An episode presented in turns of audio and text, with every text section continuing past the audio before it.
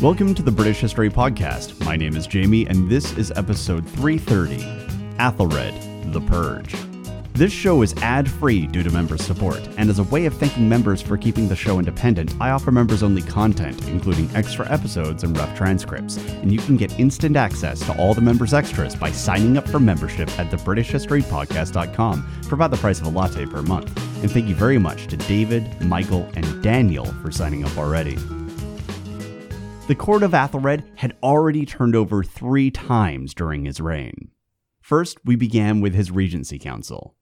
Then, when he took full power, he replaced that Regency Council with his young friends and corrupt enablers. Then, in the nine nineties, the Old Guard reasserted itself, along with the powerful Wulf dynasty from the Midlands. And now, in one thousand six, the court was turning over again. The Old Guard, having returned in what looks like an attempt to get the kingdom back on track, was now legitimately really old. Queen Elfthryth's faction was dying out. Uncle Ordwulf, Cousin Athelweard, even Wulfric Spot, and of course, Queen Elfthryth, they were all dead. And with them went the last semblance of competency in statecraft. But I don't want to give you the wrong impression. Old English politics was full contact, and even though Mom's faction did a pretty good job at stabilizing things when they were in power, this group wasn't exactly cuddly. When they ousted the previous court, they did it brutally, and only Elfridge of Hampshire appears to have walked away with his life. Similarly, the Old Guard wasn't altruistic. They got pretty rich while they controlled the king. But, even for all their grift and self-interested grasping, the Old Guard did manage to keep the train from coming completely off the rails. And that meant that with the loss of this group, well, the kingdom was in a tight spot, especially given the return of the Viking threat. But a look at the witness list does reveal that at least a few of the old factions still remained. The first and the highest ranked of those who remained living was Athelmar. He was a cousin of the royal dynasty, and he was the son of old Elderman Athelweard the Chronicler. Additionally, Elfhelm, who had been appointed as the Elderman of York, was still alive and kicking, and he was part of that same Mercian dynasty that rose to power over the last decade that included Wulfric Spot. Furthermore, Elfhelm's son, Wulfheah, remained a fixture in court, and apparently he was the second highest ranking minister in the witness lists, appearing right after Athelmar. And then the name that follows right after Wulfheah was Wulfgeat, who was likely his cousin and part of that same Mercian dynasty. And actually, you've heard of Wulfgeat before. Do you remember when Elfridge of Hampshire lost power and his son was blinded and killed? And then this new guy came in and married Elfrich's son's widow, and he nicked the family lands in the process before Elfrich had a chance to lay claim to them. Well, that new guy was Wulfgeat. So, while most of the prominent members of the old faction, you know, Mom, Uncle Ordwulf, Cousin Athelweard, while they were all dead, there still were remnants of that old order. And they were remnants with real power and who had every reason to want to maintain their control over the king. But, with the power block weakened, there was room for new ambitious players. And one of them was a man called Edric Streona. And in one thousand six, Edric had been in court for about four years as far as we can tell from the records, which means he was pretty much a newbie here. Furthermore, he appears to have been from a relatively average birth. One of the most detailed accounts of him comes from John of Worcester, and John claims that Edric was the son of a Mercian thane, who held lands in Shropshire and Herefordshire. And there are no contemporary records that even mention Edric's dynastic connections. And in a world obsessed with dynastic power, that's telling.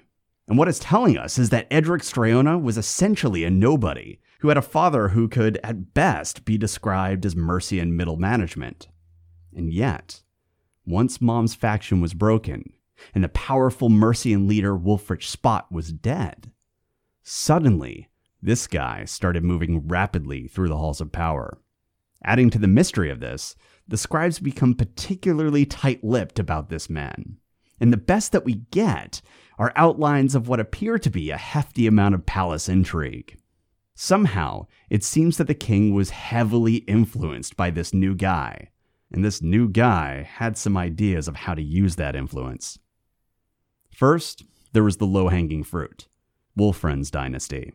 These people had only risen to serious courtly power in the nine nineties. Prior to that, they were a regional Mercian power bloc. And that Mercian aspect was important because to the West Saxon court, they were foreign. And more importantly, they weren't part of Aethelred's dynasty. Furthermore, there was the way that the Wulf clan had risen to power. They had come to court along with Mom and the Old Guard. And the evidence of how this happened indicates that it might have involved some pretty heavy strong-arming of Aethelred, not to mention the murder of a few of his closest former friends. So, if you were looking to establish a seat for yourself at the table, and you wanted to secure it by eliminating your rivals, you know, hypothetically, the Mercian Wulf dynasty wouldn't be a bad place to start. And if you were also Mercian and possibly from a rival lower-ranked dynasty, well... And right on cue, in one thousand six, Edric Streona stops appearing in the witness lists. And not because he'd been ousted from court. Rather, in one thousand six, he was busy because he had left court to go home. Specifically, to the Burr of Shrewsbury, in his family lands in Shropshire. And according to John of Worcester, Edric took a particular interest in the town butcher, a man named Godwinna Porthund, which translates in modern English to Godwin the Town Dog. And John tells us that Edric showered this town butcher with gifts and also with promises. And, in short order, Edric Streona had made himself a friend. A very indebted friend. Because remember, for the Anglo-Saxons, gifts gave power to the giver. He was buying social influence. But why buy social power if you aren't going to spend it? And so, Edric prepared a great feast at his family's residence in Shrewsbury. And he invited Elderman Elfhelm of York, who was a prominent member of the Wulf clan, to attend. And if there was any rivalry between their families, it was all forgotten, because when Elderman Elfhelm arrived, Edric embraced him as a close, trusted friend. And why wouldn't he? Feasts were time for revelry and for bonding.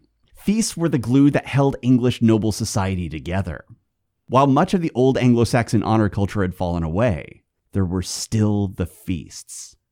And sure, you might not find as many young nobles making oaths about bringing victory on the battlefield as you might have back in the days of Offa and Penda, but the feasting culture and the connections that can be formed by literally spending days eating and drinking with your fellow nobles were still a very important part of how the powerful stayed in power. And so, they feasted, and they drank, and they feasted some more, and then they went to bed. Because they were drunk and full. The next day, they got up, and they feasted, and they drank. And they kept feasting and drinking until finally being forced to return to bed from exhaustion. Then, after three or four days of this, Edric suggested that he and Elfhelm indulge in the second favorite pastime of the nobility. Hunting. Because what better way to shake off that brutal mead hangover than getting some fresh air and stabbing a few woodland creatures? And Elfhelm eagerly agreed.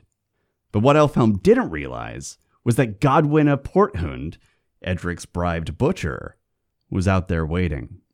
And once Elfhelm followed Edric Streona deep into the woods, Godwinna leapt out of his hiding place and killed the Elderman.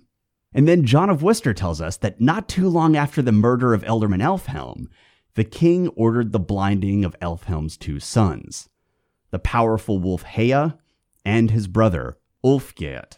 So now the Wulf dynasty was all but broken. And as for that final remaining powerful member of the Wulf dynasty, Wulfgeat, you know, the one who had earlier outmaneuvered Elfridge of Hampshire and usurped his rights to inheritance.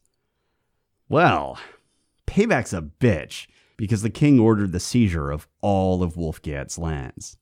In one brutal lurch, the Mercian dynasty, which had risen to power in the nine nineties, had been virtually eliminated, and orchestrating that move was this unknown son of a minor Mercian thane, Edric Streona.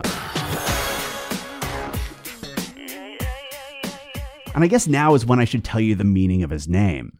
Streona probably sounds familiar to your ears. Like, Perhaps it means strong, but that's not what it means. It also sounds like it might be strenuous, which is a little closer to the mark. And if you think strain, you almost have it. Edric Streona, like Aethelred Unred, didn't have a kind nickname. His name, translated to modern English, is Edric the Grasper. And fair play to Edric. Even though he'd started as a relative nobody, he'd managed to rocket himself up to the upper echelons of power, leapfrogging past the myriad nobles who had come from much more important dynasties, but who had also not managed to capitalize on the norm-violating, cutthroat nature of Aethelred's court with his same degree of effectiveness. So if you admire ambition, this guy had it. And this rise of Edric signals the next turn in Aethelred's court. Because now that Mom and most of her friends were dead, the court of Aethelred was returning to its previous programming. Screw geopolitics, screw diplomacy, screw the realm. It was time to get paid. And that change couldn't have come at a worse time, because King Swain Forkbeard was still out there. And if Aethelred and his courtiers thought that he left the island due to some kind of fear of the English Fird, or because of divine intervention on their behalf, they were sorely mistaken. Swain left because England was so badly mismanaged that it was mired in famine, and thus, there wasn't much left for him to plunder. But that was last year, and the benefits of a food economy is that you can regrow your money. And as this new year turned, the peasants had resown their fields, and the livestock had bred, which meant that there was once again food that an enterprising Viking king could take to use to sustain his army on campaign, you know, as they sought out other, shinier goods to steal. So, as King Aethelred and his new buddy Edric waged war against the powerful Midlands Wulf dynasty, King Swain and his army set sail, prepared to make war upon England. And in summer of one thousand six, he and his army landed on the shores of Sandwich. Once disembarked, they ravaged and burned their way through the region. And they were apparently left unchecked for quite some time, because it wasn't until late summer that King Aethelred finally called the full Fird of Wessex and Mercia to deal with the attack. That meant that Forkbeard had been partying by himself for months, and accounts referred to Swain as occupying Sandwich the entire time, launching raids throughout the region. So the devastation must have been widespread. But finally, the English army was called, but it only came from Mercia and Wessex. There was nothing from the north, and that's likely because they had problems of their own. King Malcolm of Scotland had invaded Northumbria, and he brought his Scottish army south to the newly founded city of Durham, and there they laid siege to it. Now, this was the first reliable record of Malcolm the Second's reign, and Malcolm, as a new king, needed to demonstrate his prowess in war. So it's likely that he brought his forces south as part of a Scottish tradition whose term literally translates to royal prey. And Durham, being located near the Scottish border, made rather attractive prey, especially considering that it was under the dominion of High Reeve Waltheof of Bamborough, sometimes also referred to as Elderman Waltheof. And Waltheof was old. Really old. Far too old to go to war. And if Malcolm had spies and informants in England, he might have also known that King Aethelred was much too busy dealing with Swain to be able to spare any time or attention for Durham. It was a ripe target. But Malcolm was still making a miscalculation, because Northumbria wasn't Wessex. They weren't afraid to fight, and while High Reeve Waltheof was old, his son wasn't. So, taking his father's responsibility on his shoulders, Uhtred, son of Waltheof, called the warriors from his father's territory, which functionally was the old kingdom of Bernicia. And he also called the warriors from the old kingdom of York, which suggests he had considerable influence in the northern regions. And in doing so, virtually all of the fighting forces of Northumbria had answered the call of Uhtred of Bamburgh. And if you're a fan of The Last Kingdom by Bernard Cornwell, your ears have probably perked up. And Cornwell wrote a note at the end of his book, which states that the real Uhtred, the son of Waltheof, was intended to be the descendant of the fictional Uhtred, son of Uhtred, who's the main character in his series. So, bring that to your next pub quiz, And if you want to imagine Uhtred as having luxurious flowing hair and abs for days, feel free. But, hot or not, this real Uhtred had some work to do. He had taken up the mantle of leadership, and he now stood at the head of a massive army, and he was leading them north, because they were going to break Malcolm's siege and free Durham. Now, unfortunately, our accounts of the battle that followed are not very good. They're contradictory, they can't get their dating quite right, and we know that there are several sieges of Durham, and that's led scholars to wonder if the scribes got their sieges and dates mixed up. So rather than diving into the debates regarding how exactly this happened, I'm going to give you the clearest account of Malcolm the Second's siege of Durham in one thousand six, and it comes from the Annals of Ulster. Quote, "The Scots were defeated, and a great number of their nobles left dead," end quote. That's it. And this, by the way, is part of why the B H P is so England-focused lately. We are slaves to our sources, and the North simply didn't have many reliable or detailed records that survived to our era. But what we do know is that Uhtred, son of Waltheof, had defeated the army of King Malcolm the Second of Scotland. And he did it so thoroughly that we're told that the Scots lost a great number of not just their soldiers, but their nobles in the exchange. This victory had put Uhtred on the map. Meanwhile, in the south, Aethelred was hoping to pull off something similar. And with the full army of Wessex and Mercia mustered and ready for war, that should be within reach. So he issued the order, and they marched. Swain had ravaged the south unabated for months, but now that would come to an end. The English army marched straight to the lands that Forkbeard had been burning. And when they arrived, well, they found that the Vikings had already moved on. So they marched to the next region that was beset by the raiders. And by the time that they got there, well, Swain and his army had moved on again. Time and time again, the English army failed to catch up with Swain. Time and time again, this would-be avenging army would crest a hill, only to find the village they were supposed to protect was already a smoking ruin and its peasants were hauled off as slaves. And that's because Swain wasn't leading an army of conscripts. He had an army of experienced raiders. And even more importantly, he had Dracars. The English simply couldn't counter the speed of Forkbeard's hit-and-run strikes, no matter how much they tried. But try they did, which meant that the whole southern army was on the march. And that meant that the fields were short-handed, which would have seriously cut into the amount of food that could be harvested. And that couldn't come at a worse time, because this English army was chasing Swain in autumn. In fact, we're told that they were chasing him the whole of autumn, all of the harvest season. That was a problem, and it was a problem with cascading effects. You see, not only was the army made up of farmers who could now not harvest, they were also men who needed to eat. And don't forget that the Great Famine was just last year, so there would have been little to no reserves to draw upon. And that meant the army would need to forage as they went. And the main difference between foraging and pillaging is the spelling. The Chronicle details this problem rather clearly. Quote, "They were out on military service the whole autumn, yet it availed no whit more than it had done before. For in spite of it all, the Danish army went about as it pleased, and the English levy caused the people of the country every sort of harm, so that they profited neither from the native army nor the foreign army," end quote. And so, thanks to this failed military campaign, the Great Famine raged on, and was almost certainly exacerbated. Eventually, when winter approached, King Sweyn brought his army to the Isle of Wight, and the English army returned to their homes. This had been an unmitigated disaster, and honestly, it would have been better if Aethelred hadn't done anything at all, but at least the campaigning season was over, and the English country folk had a chance for a breather. The Viking threat was over. Ah, oh, come on, you didn't think it would end here, did you?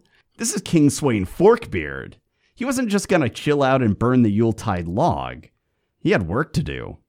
And first, if they were going to have a nice winter, they needed to make sure they had plenty of supplies. I mean, what's the point of enjoying the feasting season if you can't, you know, feast? So we're told that they, quote, procured for themselves everywhere whatever they needed, end quote. And considering that the Isle of Wight was so close to Hampshire and Sussex, my guess is those territories in particular were regularly providing feasting supplies, likely at sword point. But winter can drag, even when you're feasting, and eventually Swain and his men grew restless. So they crossed the narrow stretch of water and entered Hampshire proper. And this time, they weren't there to quickly steal some food and drink from poor Unferth's farm. This time, they were there to raid. And as one scribe tells us, quote, then towards Christmas they betook themselves to the entertainment waiting them, out through Hampshire, into Berkshire, to Reading, and always they observed their ancient custom, lighting their beacons as they went, end quote. The entertainment being raiding, and the beacons were the English towns. And done with laying waste to much of Wessex, they then turned to Wallingford and burned it down. Then they spent an evening in Chelsea, pillaged their way to Ashdown, and continued to Cuckhamsley. And not only was this good holiday fun, it was also certain to catch the attentions of the English nobility, because Forkbeard was raiding the site of one of Alfred's greatest battles. The message behind this destruction was clear, but there was also a subtext to it. You see, Forkbeard's raiders were moving freely through Oxfordshire, and the English had, quote, proudly threatened that if they went to Cuckhamsley, they would never get to the sea, end quote. It turns out that even in the midst of the famine and the infighting, the English nobility were still out there talking some serious shit, and their noble mouths were writing checks the English Fird couldn't cash. Because Swain was an O G Viking king. He didn't talk, he acted. So he went to Cuckhamsley, and he took that town, over fifty miles from the sea and his longships, and he occupied it. More than that, he occupied the royal buildings of the Shire Court that were there. If Aethelred and his court wanted to step up and make threats, the Scandinavians were only too happy to take them up on their promises. And so they waited for the English to do something about it. But the days rolled on, and there was no word of an approaching English force. So eventually, Swain Forkbeard, realizing that no one was coming, grabbed up his men and kept moving and continued raiding. But after a time, they got word that an English army had been mustered, and it was about thirty or forty miles away at the Kennet. Better late than never, I suppose. And the scribes don't mention who was leading this force, but it wasn't Aethelred. He was busy. But this was an army, and that was better than nothing. So Forkbeard and his Vikings marched to Kennet to meet the English. And upon seeing Forkbeard's merry band, the English army broke and ran. Standing once again upon a victorious field, Swain and his army loaded up all their booty, and they began marching back to the sea. They marched through Berkshire, past Newbury, down through Hampshire, and they passed Winchester, the ancient capital of Wessex, the site of the cults of the House of Wessex, and the power center of the crown. And these Vikings, loaded up with English booty, paraded right past Athelred's capital city. And all the nobles of Winchester could do is watch and pray that they would just pass. There would be no challenge to Swain's army coming from Winchester. And you could almost imagine Swain winking at the people who were peering over the walls as he passed and boarded his ships. Meanwhile, as Swain was raiding his way through the kingdom and flaunting the weakness of the English crown, Aethelred was over one hundred miles away in Shropshire. And he was focused on exactly what you'd imagine. While the kingdom was burning, Aethelred, far inland and away from danger, quote, received there his food rents in the Christmas season, end quote. He was taxing. And when word of the raiding reached his court, the king didn't raise an army. He didn't go to meet Swain. Instead, the king sent a messenger and asked for a truce with enough time that he could gather a Danegeld. And he further offered that he would provide Swain and his army with, quote, food from throughout England, end quote. And honestly, it would have had to have been from throughout England, because the south was already picked clean. But Swain agreed, and Aethelred and his counselors set about heavily taxing their subjects during Christmas. And by early one thousand seven, the Danegeld was arranged, and Swain was given thirty-six thousand pounds of gold and silver, in exchange for a promise that he would leave and never come back. And then, Aethelred got back to doing what he did best, handing out titles and lands to his friends. Now Uhtred, who had done such a good job dealing with the siege of Durham, deserved a reward, and King Aethelred, who wasn't one for observing conventions, declared that even though Uhtred's father was still alive, it would be Uhtred who would now rule Bamborough. And he didn't stop there. You see, Uhtred was exactly the kind of northern noble that Aethelred liked. He was Anglo-Saxon rather than Anglo-Dane, and thanks to Edric's assassination plot, the Eldermancy of York was vacant, and someone would need to fill it. So, Aethelred granted it to Uhtred, and in doing so, he made the son of High Reeve Wulfheah the Elderman of a united Northumbria, meaning that he was now one of the most powerful individuals in the kingdom. And I'm sure it hadn't escaped the king's notice that, given the nature of this elevation, Uhtred was in a tenuous position with large portions of his lands, and thus he would be quite reliant on crown support. But he saved the best for last. The Eldermancy of Mercia had been dead for nearly thirty years. I mean, Wulfric Spot had been running Mercia, but he didn't have the actual title. That title was gone, and Aethelred decided it was time to bring it back. He needed someone to command the sizable Mercian military machine, and he knew exactly the type, and he knew exactly the person who should hold it. That son of the low-ranked Mercian Thane, who not only helped him get rid of Athelhelm, he'd even hosted him for Christmas. So he's going to give that title to his new bestie, Edric Streona. If you have any questions, comments, or concerns, you can reach me at the british history podcast at gmail dot com. We're also on Twitter, Facebook, all over the place, and you can find links to everything at the british history podcast dot com. Thanks for listening.